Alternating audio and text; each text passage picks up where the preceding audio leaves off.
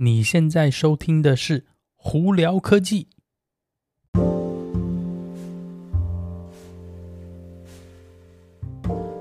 嗨，各位观众朋友，大家好，我是胡老板，欢迎来到今天的胡聊科技。今天美国洛杉矶时间五月二十六号的，星期三哦，哇！在 Irvine 这边的外头，今天又是大太阳哦，真的天气很好哦，也没有像前几天那么热哦。呃，不知道在洛杉矶的朋友们这几天是不是乖乖在家上班开冷气呢？因为这几天真的是有点热啊。台湾的朋友们辛苦了。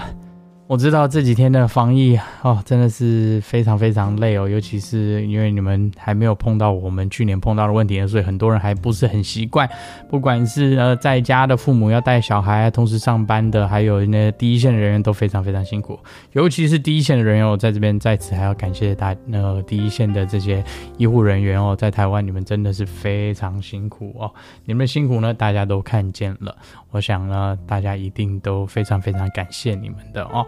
那这几天呢，台湾的疫情数字还是感觉没有要下降的一个形态，然后每天都在校正前几天数字，我真的觉得哇，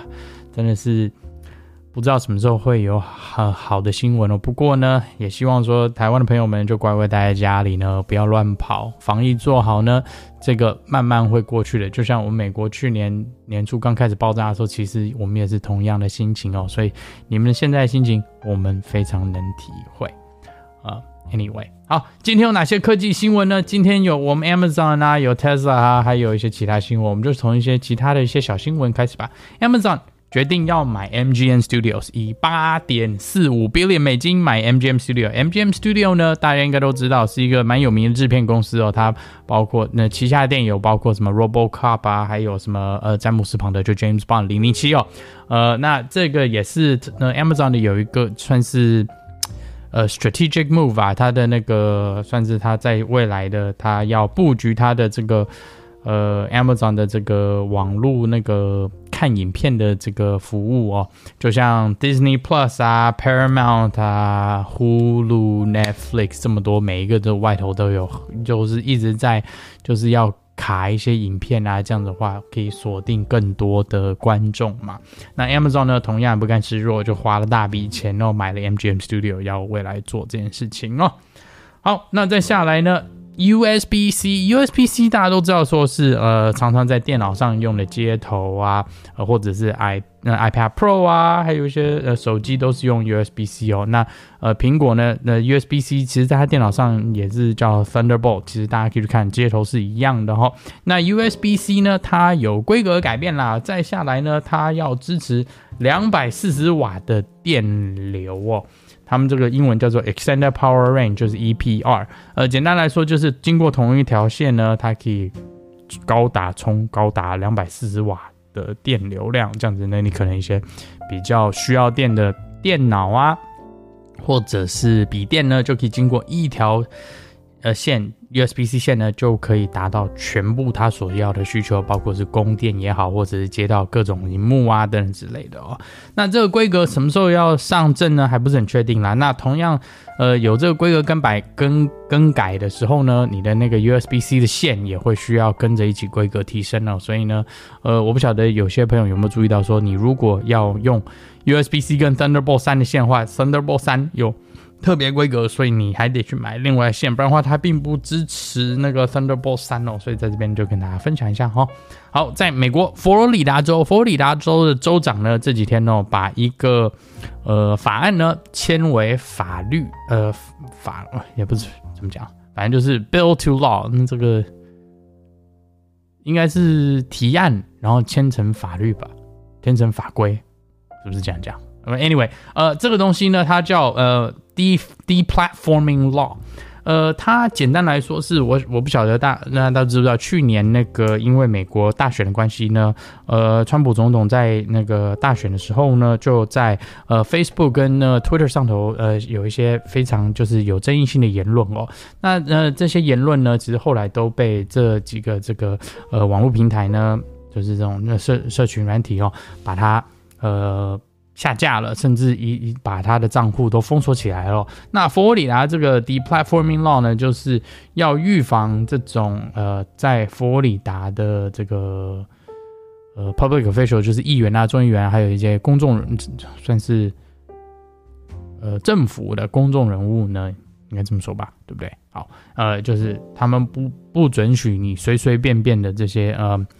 呃 social media 随便把他们账户封起来，他们需要有特别呃详细的原因以及他的决定，才能去随便把这些公众人物的呃账号封起来哦。我不能算是公众人物吧，就是政府的公众人物，是不是这样讲？Anyway，好，反正这这这，我觉得这一条法律可能会有一点争议性，因为，嗯，虽然我个人认为啊，虽然说很多事情是有人言论自由是必须的，但是有些时候你你不能乱讲话吧，对不对？那你乱讲话一定会要有那个呃，就是要要负责。呃，简单来说呢，呃，佛罗里达这条法案就是说，不随随便便让你这 Facebook 啊 Twitter 随便把他们账户关掉，它需要有非常详细的呃规范呢，才可以合法。他们这样讲，合法的把这些账户锁起来哦。所以我我我我觉得这这个法案是蛮有趣的，到时候会演变成什么样的东西，我们就拭目以待喽。好，再来我们就聊聊特斯拉。特斯拉呢，在中国呢，他们要。建设一个我们刚讲的那个 data center 哦，就是呃数据处理资料库。呃，为什么呢？因为中国政府觉得是说，你如果把我们这些国内的用户的资料呢导到国外呢，你可能就有一些嗯，他们觉得会有一些不好的事情发生，所以呢，他们要把这些资料在中国控管。那特斯拉。没有办法，只好这样做。所以呢，中国用户的资料呢会存在中国的资料库里头，那其他国家的应该就会存在其他国家。反正这这个东西，我觉得，嗯，就是政政府说了算吧，因为这个就是当地法律嘛，你也只有你要么听训，要么就是离开，这就二选一喽。呃，在美国这边呢，特斯拉呢，目前在交车的 Model 3跟 Model Y 已经没有它里头的雷达侦测系统系统了。为什么呢？因为特斯拉的说法是，呃，他们的再下来的那个 Autopilot 就是辅助全自动驾驶系统呢，会是经过摄像机，他们所谓叫 Tesla Vision 来做判断哦。那他们之前碰到问题是，常常会有是摄像机的判断跟雷达侦测的判断呢是冲突的，冲突的时候呢，导致说，呃，系统呢会做出一些比较奇奇怪怪的决定，比方说我们讲的那个叫英文叫 Phantom Breaking，可能就是什么。无预警的车子突然一下刹车，就是他可能觉得看到一个影子，就看起来像一个东西在地上，或者是可能一个凸起来的那个小石头怎样，导致他的雷达感觉到说有一些东西的存在。所以当两个系统冲突的时候呢，常常车子有些时候会做出一些错误判断。那特斯拉的说法是，他要把这个错误判断人的几率缩小，或甚至拿到没有。所以他们就在测试说，如果我纯纯纯纯使用。摄像机来做侦测的话，是不是会比较好？那它目前是走这个管道啦。那其实这个道理就有点像说，人开车的时候，其实也是最主要是用眼睛跟耳朵听声音嘛。那你如果两个眼睛整都可以开车来做判断的话，车子的系统是不是也可以做同样的事情？这是我觉得特斯拉他们的想法啦。那再下来呢，同时呢，特斯拉也也公布说，他们再下来的 Version 九的。呃，就是辅助全自动驾驶的 beta 呢，应该是差不多在三个星期就会问世了。哇，这个就比方说在六月六月中吧，六月中六月后期就会问世了。我是蛮期待看到说他们这个这个 version 九大改是到底改变了什么啦。因为 version 八我之前有做过，呃，它的 FSD beta 的车手真的是嗯蛮厉害的哦。那我很期望说 version 九呢，他们改是变得更厉害哦。那 FSD subscription 就是辅助全自动驾驶呢，但我们之前就提到说，它可能是以一个月费的方式嘛。那同时呢，呃，特斯拉也说，大概也是在六月中、六月底的时候呢，他们就会开放，是说以月费付费方式来让大家使用，可以去订，算是订阅，就是。对，月付月费来去使用这个辅助全自动驾驶系统哦，呃，这个也是一个我觉得蛮不错的方案。只不过呢，我们现在还怀疑说他每个月要收多少钱，所以到时候